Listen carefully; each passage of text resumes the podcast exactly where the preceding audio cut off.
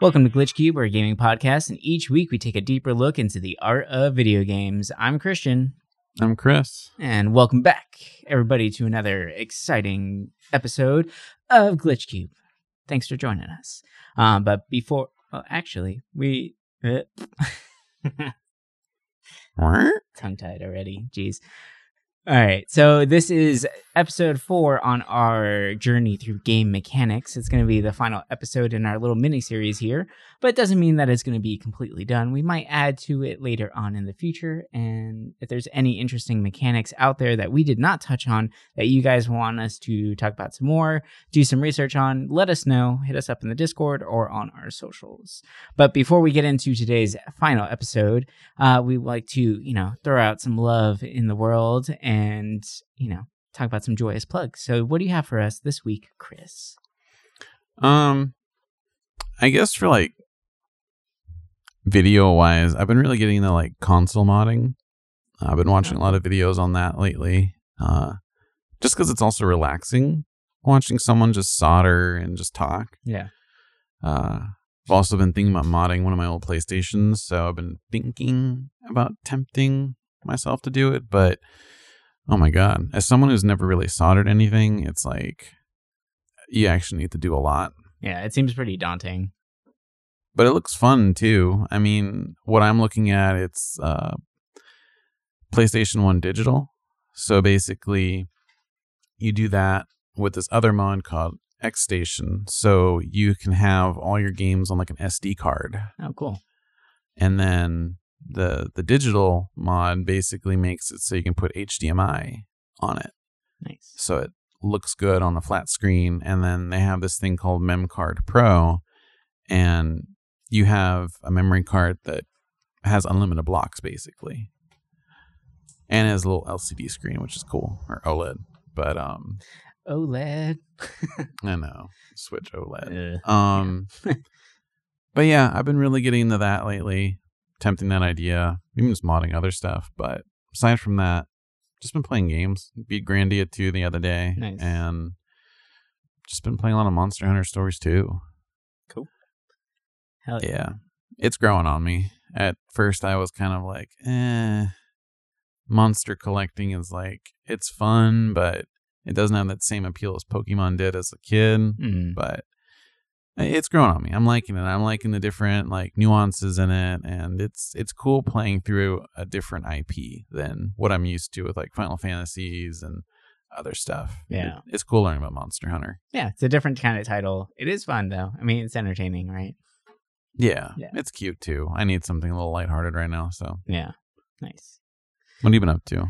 Oh, you know, I've been back at work now for the last week, which fun. Yeah, it's great. Yeah, uh, apparently I'm good enough to work, which is good. I mean, I'm able. I'm almost at the point where I can maybe start working out again, which is great because it's been a couple weeks and I'm hating every minute of it now.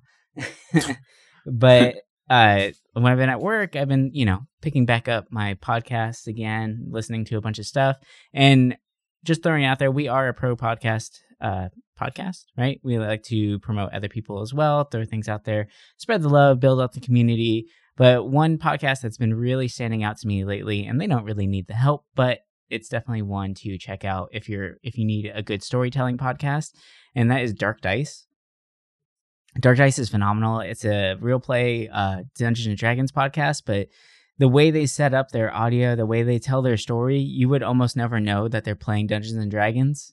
It's just so good the way that they frame everything. They edit out all the dice rolls, so you just get right to the drama, right to the story.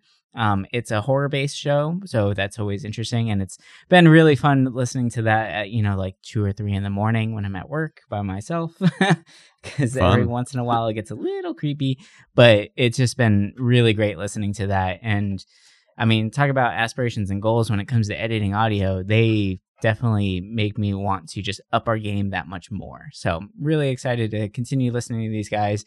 If you haven't given them a listen, or if you're into that kind of stuff, definitely check them out. Uh, it's a really, really great show. And they have a bunch of other series as well to listen to. Nice. Speaking of upping our game, mm. we've uh, got some changes going on oh. um, with our website. Mm-hmm. Uh, we have blog posts up, uh, going over just different things. Right now, we're just kind of going over demos of games, as well as a written part of the death episode. Yep. And we're definitely going to be adding more to it. And I'm actually really excited. It, it's really fun. It feels more professional, I guess you could say. Yeah, it's been fun uh, writing, actually.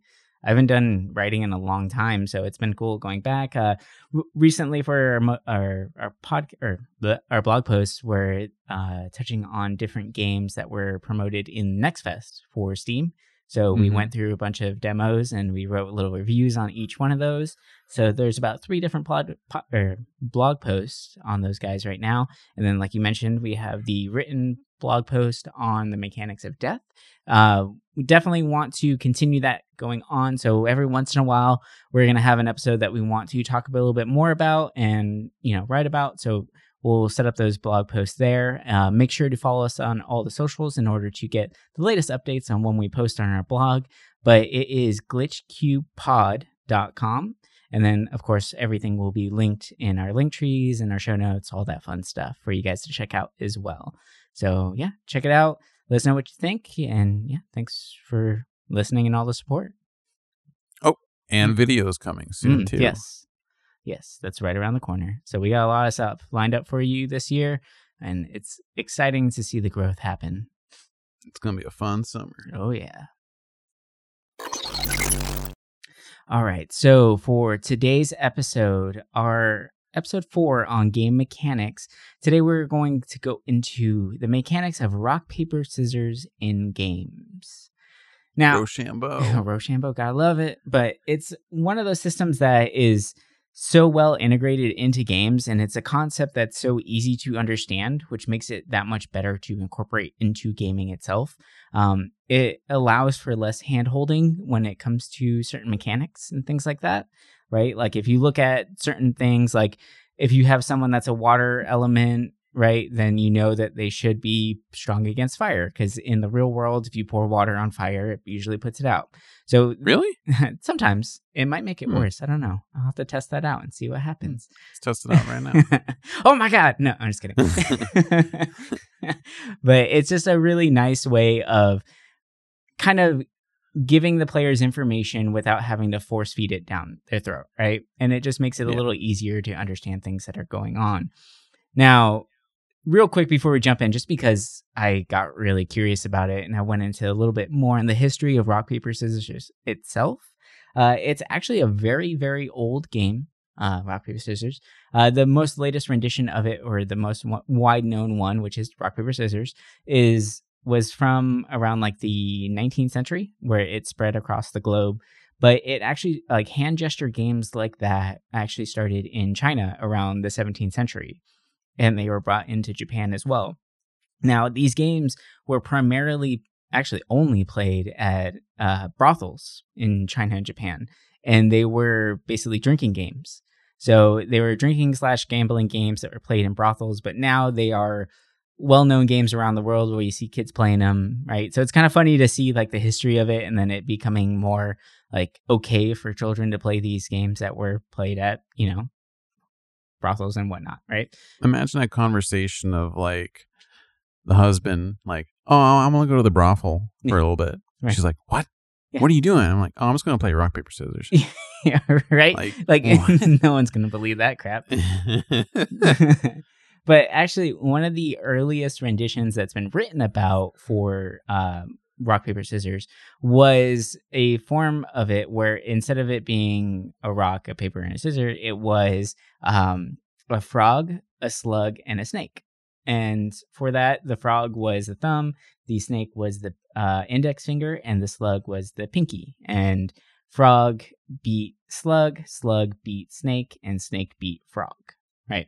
So hand gesture games were always kind of around, but the ideas behind them, it, it wasn't until the the creation of rock, paper, scissors, or the normalization of that version of it, where that was more of a concept that was easy to understand for everyone. So I think that's why it became more widespread, right? And I think... How does anything beat a snake? So the from what I've read and what I've seen, um, apparently the slug might have been a mis um, mistranslation from the Chinese version of it, where they oh. actually think it was a poisonous centipede found in the region of China, but it got translated into slug. And that's kind of where it stayed from that point on. That's a big jump. Yeah. And what's actually kind of funny, like whenever I read that at first, I was like, oh, that's really weird. Like what strange combination of animals that is. And then, of course, my anime brain kicked in, right? The little feelers popped up and I was like, oh, my gosh. Oh, my gosh. Connections. Right. And that's when you start actually learning things, is when you make these stupid connections. But if you look at the legendary ninja, the three legendary ninja, or the Sanin, Um, they are, uh, you know, like Lady Tsunade or Richard Morrow and, um, I can't, the pervy sage, I can't remember his name, or jiraiya. Um, Who? He's, they call him the pervy sage, but his name is jiraiya in the show. Uh, but they have three different separate summons, right? And their summon animals are the toad, the slug, and the snake. So it's kind of like there has to be that connection between that there, right? It's kind of hard to say that those seem like such random animals that that didn't come from this original um, hand gesture game, or at least some sort of roots there. So it was kind of cool to put those connections together and have a see where it possibly could have come from. And never thought anything that deep would come from Naruto, right? Or slug, snake, toad, whatever it was called back then. Forgot the name of it.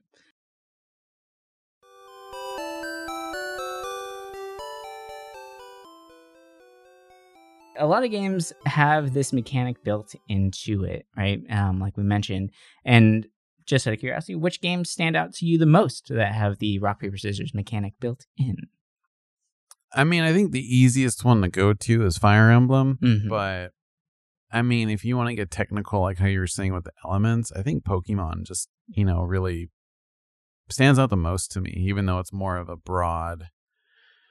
It's not much of a triangle. It's more so different, since every element kind of plays differently. Right. It's definitely become more and more broad as the, you know, the the game progresses over the generations. They've added so many different types, and now they have to get incorporated in.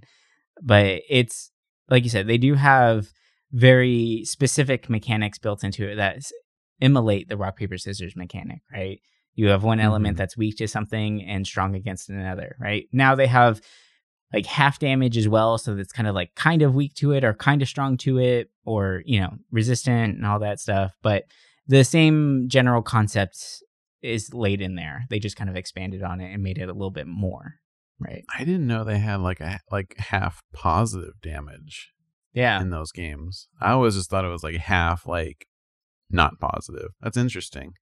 Yeah, it's really weird how they have it set up now, but it, it's definitely interesting to look at. Like if you say, like for instance, um, ground type, right? So you would take half damage from poison type or rock type, right?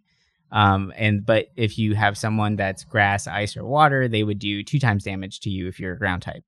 And then on the other side, it, you would actually do two times damage to electric, fire, poison, rock, and steel, um, if you're ground type. And then you would do half damage to bug or grass. And then flying types, you just can't damage, or you can't damage them at all if you're a ground type. So there's a lot more ingrained into it. It's not as simple as, you know, paper covers rock, but the concept is still there when it comes down to it. Looking at this list, it seems like bug really has like the least amount of like problems. Damn. Yeah, but it also does like, I think it has the most types in which it only does half damage too. I see. Yeah, so I think mm. that's kind of the trade-off for that one. Now, I, crazy. Yeah, whenever now, obviously this is now Pokemon now, right? Or there's just so many different types. It's insane to think about. But when we played Pokemon originally, um. I mean, the first time you play through, you might not know that the rock gym is your first gym, but knowing it th- through a second playthrough or whatnot, uh, did you change up your starter based on that to give you an easier run? Like, did you go with Squirtle sometimes just because you knew that rock is going to be your first area? Yeah, uh, definitely. I when I first played Pokemon, my starter was Charmander, mm-hmm. so I felt like I was in that middle ground where I wasn't really totally weak, but Afterwards, yeah, I went Squirtle. And I mean, Squirtle holds you up till the fourth gym. It's true. Pretty well. Yeah. Yeah, I did the same exact thing. Or third gym. Whoops. Yeah. Well, I guess up to the fourth, right? That still still stands. Still stands. Yeah. I mean, it's better than Bulbasaur. That's true. Bulbasaur basically got screwed out from the beginning. I mean, he's decent against Misty Water, you know? Yeah. So that's the second one. And yeah, that's true. Decent the rock. It's, it's kind of like the safe ground, I guess. Right. It's just, I think as a your child brain, like watching the show and then coming back to the game and whatnot, like you just think water type, right? I, I need this to go for it. And then just kind of really do some real damage there. I didn't realize they added so many things in here. Yeah. It's That's a, crazy. It, the list got really expansive. When I saw that, I was like, oh my God, that, that's a lot to decipher. But some Damn. people know this crap by heart, which is insane. Yeah, I can I can believe it. And there's big Pokemon fans out there. Kind of scary, but they're out there. Yeah, it's a little much for me, to be honest. A little over my head. A little too big brain for me. That's for sure. Even though it is technically rock, paper, scissors, I guess, right? So yeah. But I mean, it's it is a fun little system to learn, and eventually, with all those games, all the Pokemon games, it doesn't really matter. Type doesn't come into account once you get just way too strong, right?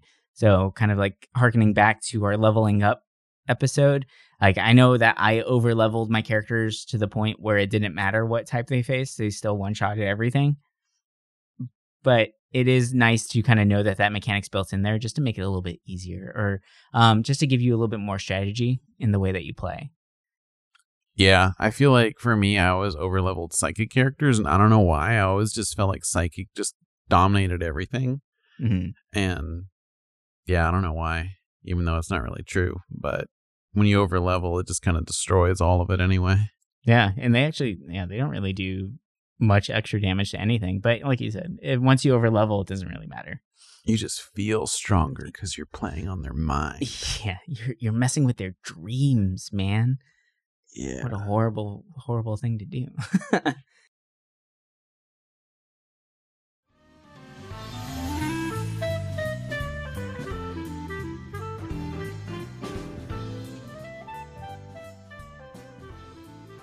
Now, uh, one version of the rock, paper, scissors mechanic that's a little bit more, I guess, less nuanced or less obvious would be magic systems in J R P Gs, right? So you have your systems like in Final Fantasy where you have fire magic, blizzard, lightning, you know, um, wind, wind, yeah, wind, rock, air, air, area, arrow, arrow, yeah, yeah. Aereo? Is that how you say it? I always just thought it was arrow. It's probably just arrow, but I'm just being stupid right now. My brain's not working. I kind of like Aereo, though. Aereo. It reminds me of like a... Um, oh, gosh. Oreo? Uh, Night of the Roxbury. Emilio. Oh. But... so on the surface, it looks like you're just casting random magic spells. But in the, the way the systems work there as well, you do have... Um, enemies that would be weaker to different types of elements that you would use. And then also when it comes to the equipment that you um, have on you, you might have different percentages that on them that are, become more resistant to different types of damage dealt to you as well, right? So that same concept of what's strong against what is in there as well. And there's going to be trade-offs to those kind of things. Like I can't tell you how many times I've fought something and just been like, well, fuck it, just thunder real quick. And then to come to find out, oh, they absorb thunder. And now I just healed them for a thousand. It's like, well, crap. That healing thing always pissed me off right. when like they had that option in games. Ugh. Yeah. And it it's it's still there. Like uh, actually with Bravely Default, it happens to me all the time when I'm playing. And I like for a lot of the games, like a lot of J R P Gs, they have that spell Libra. That, or something mm-hmm. like it where you would then learn the types of the characters or the enemies, and it might show you like certain types of resistances and things like that. And when I was younger and playing those games, I just ignored that feature altogether. I just Same. kept hitting until I figured out what worked, and you never really got penalized for it, right? But in Bravely Default two, if you don't know the enemies' types, like you're in for a hard battle, even just the basic enemies that you're running into on the map. So you definitely need to figure out what you're doing. And I found out that the magnifying glass is the greatest item in that game. Like, it's one of those that you need to make sure you have a shit ton on you at all times. Every single time you come up to an, a new enemy, make sure your characters, the first thing they do are magnifying glass, so you can figure out what they're resistant to, what they're weak to. Because it's not just magic that they bring up as well. It'll actually say what they're weak to as far as weapon types, too. And mm-hmm. it's, if you, like, let's say they're resistant to daggers and you have a thief out there with a really cool dagger, if you just do a basic hit, you're doing nothing to them. You might do like forty damage whenever you usually do like two hundred to everything else. So it's definitely something to really, really pay attention to. So it's kind of cool to see that, like, rock, paper, scissors mechanic, not only with elements, but now with weapon types as well. So kind of like getting all that mixed in there. So you kind of have like two different, uh, I guess, charts overlapping one another to figure out the best way to handle any situation that's thrown at you.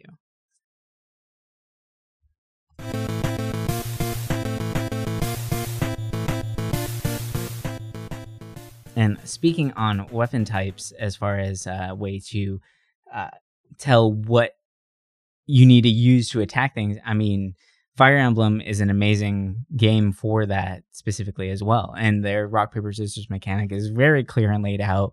It's pretty simple, but it's, you know... Simple. I would say it's simple, right? I mean, it's just like... I always need like an image of it when I'm playing those stupid games to figure out what I'm doing. Because I'm like, how does a tome or a book beat a bow? Like, what? Like, I don't I don't get it. Well, I but... guess, I mean, magic versus arrow. Well, I don't know. I guess that's true, huh? Because they're both would be technically ranged, right? Yeah, I mean, it. I guess it's like the ranged rock, paper, scissors, and then you have the physical, which is more like the sword, axe, and lance. But it's just, it's kind of weird. I don't know. That's true, huh? But I, I understand if a bow can beat a star, but... Yeah, I mean, like, bow beating a lance totally makes sense, but a sword beating a bow out, as far as, like, range goes, that doesn't really make sense, I guess. But the one nice thing they did in Fire Emblem, or at least I remember from the older games that I played, I don't know if they still have it, but they'll give you a little, like, arrow up or down. Based on, oh, yeah, yeah, they still have it. Okay, cool. Uh, like, based on, like, if your weapon type is actually going to do, or is, like, positive against their weapon type. So you can kind of strategize that way. So it is nice that at least that's laid out for you. And you don't have to, like, constantly remember it. But it does kind of suck whenever you have your troops laid out and there's no good configuration of, like, getting the most amount of damage out there. And especially, like, I don't know, whenever I was playing Fire Emblem, I was still playing with permadeath and, like, the older games. You gotta. So whenever you have the wrong configuration and you're just, the enemy types around you are all strong against you, you're like, well, fuck, here we go, restart. Because I don't want to lose anybody off of my stupid choices there. Because it's, it is kind of, like, it is hard to remember that aspect, at least, whenever you're playing it in the heat of the moment, right? Or you reach an enemy type that you just haven't encountered yet, or you might have forgot, or just placed things in the wrong area, then you get kind of screwed out. My favorite part is when you have, like, you know, sometimes you kind of, like, try to flank a little bit on some maps, mm. and you take your sword person to beat this, like, kind of stronger axe wielder, right? But then you don't realize that there's, like, two lance users oh, around yeah. him, and you have that one unit on his own, and I'm like, well, he's pretty much dead. Yeah, yeah. Anything, anytime you see a lance user, it's like, well, fuck. Because I feel like they give you more sword to people in that one. Or, like, it's, I don't know what it was. I always felt like I always had way too many sword people, or at least out in the forefront, right? Like, your axe... It felt like it. Your axe people, like, they would always be in the back because their movement was so slow. They weren't able to get up there. So you're kind of, like, screwed out of that. And you, you almost want to not use your full movement at that point. So I guess that's one way to kind of increase the amount of strategy that you would put into those games. But it does make it for, like, a maybe less enjoyable experience whenever you can't use your full movement effectively or in, like, a smart manner. It does put in a good challenge, though, because I do love how, like, if you try to fight one that you're weak to, like, you really don't do anything and you get hit so hard. I'm like, it actually, like, it really provides that good tactics system, which I feel like in those, like, strategy R P Gs, tactics R P Gs, it's it's a perfect system. Yeah. You know, you try to look at other games like that, like say Final Fantasy Tactics, that don't have like a weapon based system. I mean, I feel like even elements, because you're really fighting people, you're not fighting things weak to certain elements, unless you're fighting a bomb, then you cast like ice on it. Or but, it's a boss that has some sort of equipment attached to it that you wouldn't know about. Yeah. yeah. It's like they either have high defense, so then you're struggling with magic, but they doesn't really have this like diverse battle system. And at first, like when I first played Fire Emblem, like the early ones, I hated this system because I just felt like there was a lot to it and I didn't want to learn it. Mm-hmm. I just wanted something simple. But now that I've played a few and I've played other strategy games, I actually really, really like this system because it really does add a different layer of challenge that you don't get in a lot of games like that. Yeah, it's very true. I mean, like the weapon-based mechanic ones, it's always more interesting when it comes to that. Like uh, if you look at, uh, what's that game? Uh, Total War. Like, oh yeah, like that's another great one. And it has the rock, paper, scissors mechanic built into it where it's like, cavalry is good against what, like infantry or something like that, right? Like you, you start paying more attention to the the weapons that your people are carrying, opposed to like other games where it's like, okay, well, I have a fire element and I'm gonna fight this water element, right? Like it, it's less obvious, I guess, right? And it, I think it makes it more interesting and it adds more to the challenge of the game itself. So, I mean, it on like when it really boils down to it, you're basically using the same mechanics as if you would with rock, paper, scissors or all that, right? But it's put in a way that we're not used to, so it feels a little bit more challenging. Like we don't oh like we don't come into account or encounter with like people carrying spears and swords all the time anymore, right? Like it just doesn't happen. So it's just one of those where it's like the it's less obvious, I guess. Yeah. Trying to think of how an axe user would actually beat a lance user. I just feel like lance has all that reach. Cut the lance in half. Oh yeah, it's more of like a yeah. broad weapon, right? So it'd be like just maybe like brute force versus finesse. Hmm, that's a good right. point. I didn't think about it like that. Yeah, maybe. I mean, or it could just be that they just laid it out there and said, "Well, here you go," like no real thought yeah. to it. Something's got to beat it, right?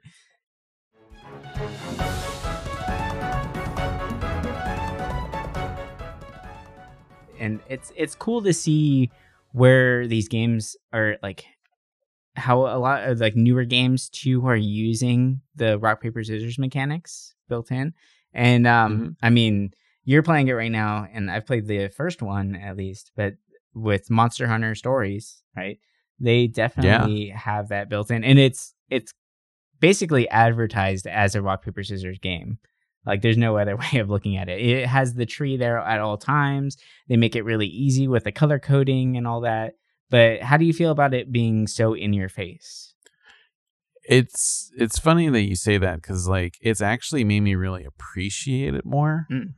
Uh, going into the game, when I played the demo, I was like, ugh, this. Like, it's going to make things difficult. But actually, like, once you get into it, it it's kind of easy. It's fun. Um,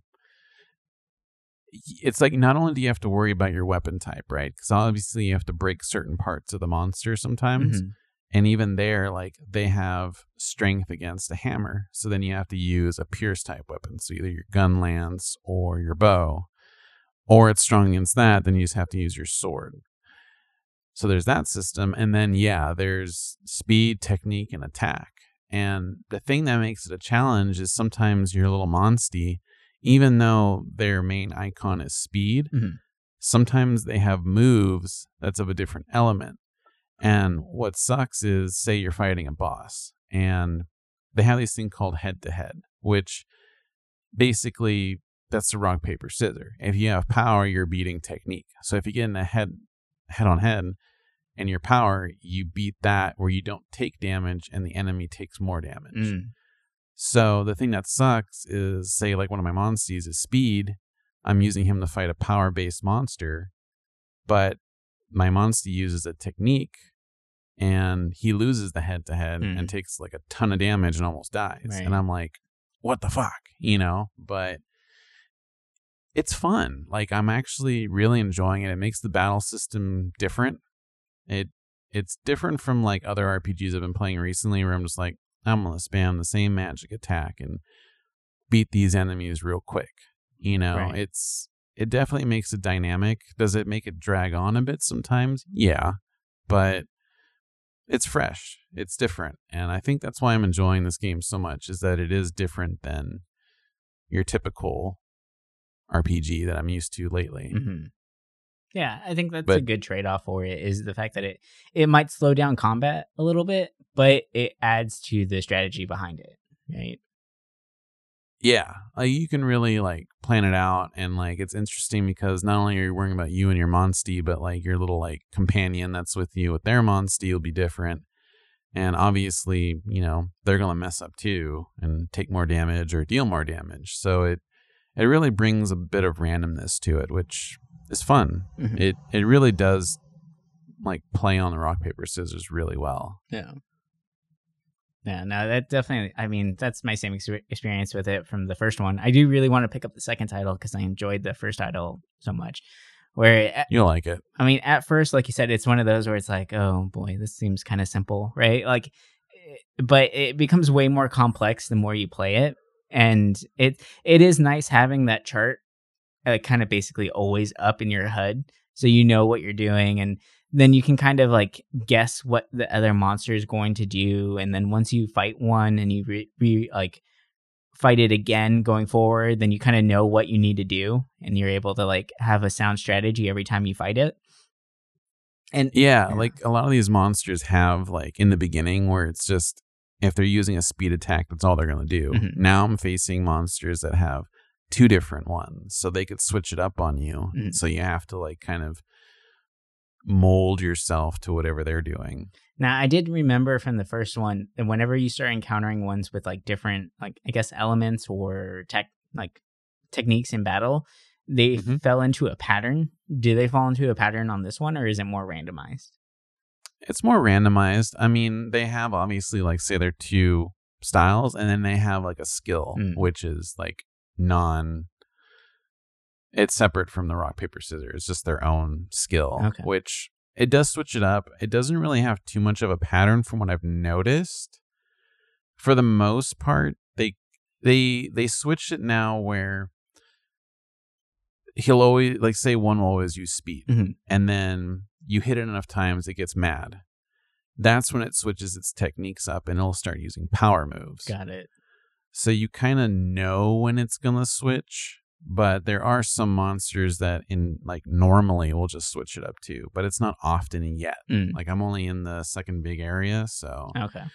I'm thinking maybe in the next area it might switch it up because it is getting a little more difficult for me now. Mm. Yeah, because I think I remember with some of the boss fights in the first one where it'd be like, okay, they're doing speed, speed, power, speed, speed, power, speed, speed, power, right? So like you can kind of figure out like, okay, they just did two speeds. The next one's me power. Let me use. Oh yeah, it's right? more random than that. Okay, now. Cool. That sounds pretty fun, actually. I do really want to check that one out, like I said. So uh, at least play the demo. You can get like ten hours out of the demo if you play it a lot. Oh, that's crazy to think about. It's a demo, man. I mean, you can fly through it, but I would definitely recommend like kind of grinding a little bit in it. Mm. Does uh, yeah, there's there's a lot. Does the experience and things like carry over if you buy the? Yep. Oh, nice. That's perfect. Everything. That's awesome. Yeah, you kind of do the whole first area in the demo, which is a lot. Oh, wow.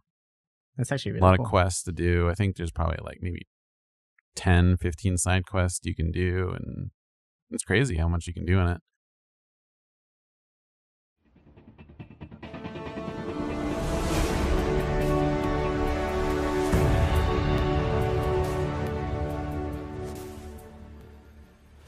Now, we've been talking a lot about R P Gs as far as it goes with rock, paper, scissors mechanics, just because I feel like that's the easiest one to visualize it, right? Um, it's one of those where it's kind of clearly laid out for you. You can see different element types. It's it's pretty clear, right?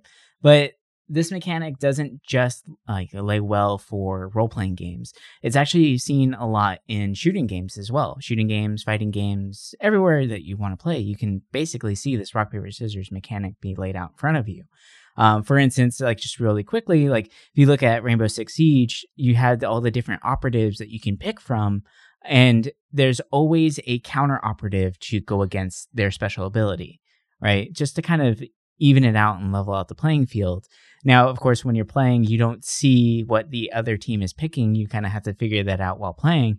But it is nice to know, like, if you notice in one round someone seems to be using uh, this specific operative a lot, or if you learn that the meta is a specific operative, then maybe pick the opposing one to battle that, right? Mm-hmm.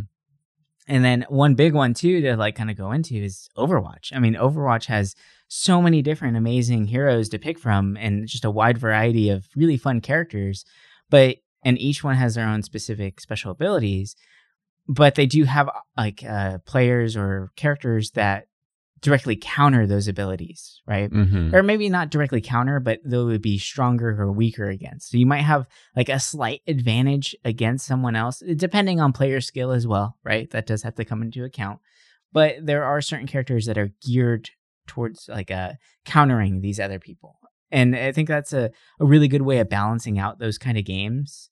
Um, I know like I played Overwatch in the beginning whenever it first came out, kind of slowed down with it recently, especially whenever casual came or casual play became competitive play, where oh, like yeah. everyone on there is just way too freaking good. Um, but did you play Overwatch at all? I played a lot of it. Yeah, yeah. Uh, I played it for a while. Uh, who, I d- who is your main? I'm curious. Honestly, the one I have the most hours in is probably Lucio. Oh, yeah. Lucio's dope. Which is weird because I normally don't play like healers in any kind of multiplayer game. Mm-hmm. But yeah, I think I liked it just because of the mobility. I was able to actually like kill a lot better as him yeah. just because it just seemed easier. But yeah, the support classes in that game are actually more fun to me than other classes. But you can definitely feel, you know, certain characters, especially like their ultimates, really do counter others and their ultimates as well, which is a fun dynamic. And I mean, I feel like that's why those kind of hero shooters are, you know, got big, because there are a lot of dynamics and mechanics, and depending if the developers buff a certain class or debuff one, it, it really changes it up. And it's it's interesting mm-hmm. because, I mean, you don't really think about this kind of system in a shooter. Right. Yeah. Like, I mean, for me, my favorite character to play was Junkrat. I absolutely oh. love Junkrat just because it's just pure chaos, right? But if you look at it, like, uh, there's a chart that we found that has a, a, like, kind of the what each class or character is good against versus weak against, right? And it totally makes sense whenever you think about it in, the, like, the wide scope of things. But like Junkrat would be strong against people like Torbjörn, uh, Bastion, or Reinhardt, right? And when you look at that, like Junkrat doesn't have a lot of range. His speed isn't there either, right? But his weapons do a lot of damage, and especially if you can't get away from something, or if you have a character that definitely wants to stay planted, right? Mm-hmm. Reinhardt wants to stay up there with his shield. Torbjörn is working on his turret, so he might not be as mobile. Uh, I know Bastion, they just changed it where I think in turret mode he can now move. So, yep. which makes it even more horrible to think about. But, you know, when Bastion would go in turret mode, he'd stay still. So Junkrat can just go in there and start lobbing little grenades and just really wrecking house. But then whenever Junkrat gets like gets into a fight with someone like Pharah or Widowmaker, like they're super long range, even Soldier seventy-six, right? Like they're way out there and your range and mobility just doesn't match up to theirs. So in a in a head-on-head fight, like, sure, you might get a couple wins in there, but for the most part, you're going to have a much more challenging battle whenever you go up against, like, the longer range or more mobile characters.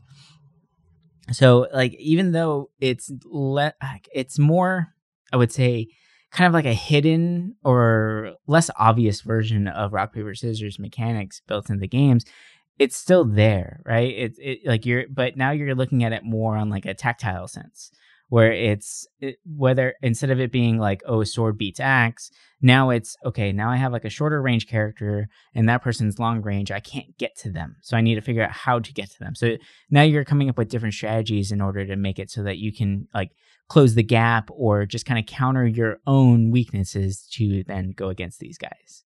Yeah. And they did a really clever job with the with the roster, I think, to kind of give you a wide variety of different characters to pick from, and to be able to swap out so quickly as well to counteract any other people who are like on the opposing teams, right? So it's it's really clever and really fun to see that mechanic built into even something like a shooter game. Yeah, I think with the expanded like roster, it really does change it up a lot and really does offer more variety. Because I'm thinking like Team Fortress two, where there's less amount of classes. Mm-hmm. And like I always played Pyro. Like that was just my jam. And it's more fun. I remember like for me, it was fun just hitting spies because you just keep spamming your flamethrower everywhere and hopefully burn someone that's in the skies. But mm-hmm. I remember always going against like an engineer. And for me, I feel like engineers were always like one of the hardest to go against as a Pyro because, I mean, we're going to do burn their turret. Your tur- The turret's going to melt through you pretty quickly unless you're like right. got an advantage on it. But, you know, even there you have it where, you know, obviously a sniper is going to kill a heavy pretty quickly because they're big mm-hmm. and slow. And then spies are perfect because they can just backstab like snipers who are just camping. Like it's it's interesting how even like that game, which is even older than Overwatch, had that same kind of mechanic where we you know certain classes are better than others. Yeah, I mean even now thinking about it too, if you look back at like tying it back into something with tabletop or Dungeons and Dragons too, like you you all those classes that they have laid out, like let's say you pick a rogue, right? You're going to be pretty squishy, but you would be able to do damage and like be very mobile on the map if you can get behind characters or flank them, right? Like, or get your sneak attack sneak attacks off quickly. Uh, but then whenever you run into someone with like a high armor class, you're probably going to have some trouble dealing damage to them, right? Mm-hmm. And if you get hit by them, you're going to get hit really hard because you can't wear like heavy plate mail whenever you're rogue, because then you're going to start encountering uh, different like, you know, movement penalties, or even your class just won't allow for it, right? Because it just doesn't make sense to have a, a rogue in full plate mail, right? That just yeah. doesn't work that way. So like even in a system like that where it's, it's another one of those where it's not like fully obvious or laid out there for the character where there's a perfect wheel of things. There's the abilities to be strong against or weak against certain we- or damage types, and kind of figuring out how to balance that, and just adding o- to the overall strategy of uh, countering your own counters, right? And being able to bridge the gap to make it so that you can have fun and be successful in the battles that you do ensue.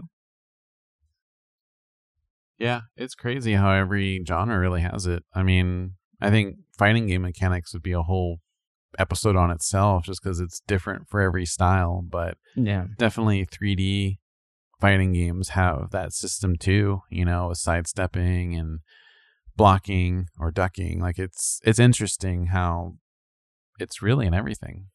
Yeah, like it might not be obvious, but rock, paper, scissors mechanics are everywhere. I mean, it's a game in itself, so it yeah. should be. They even have a world championship of rock, paper, scissors, if you can believe it.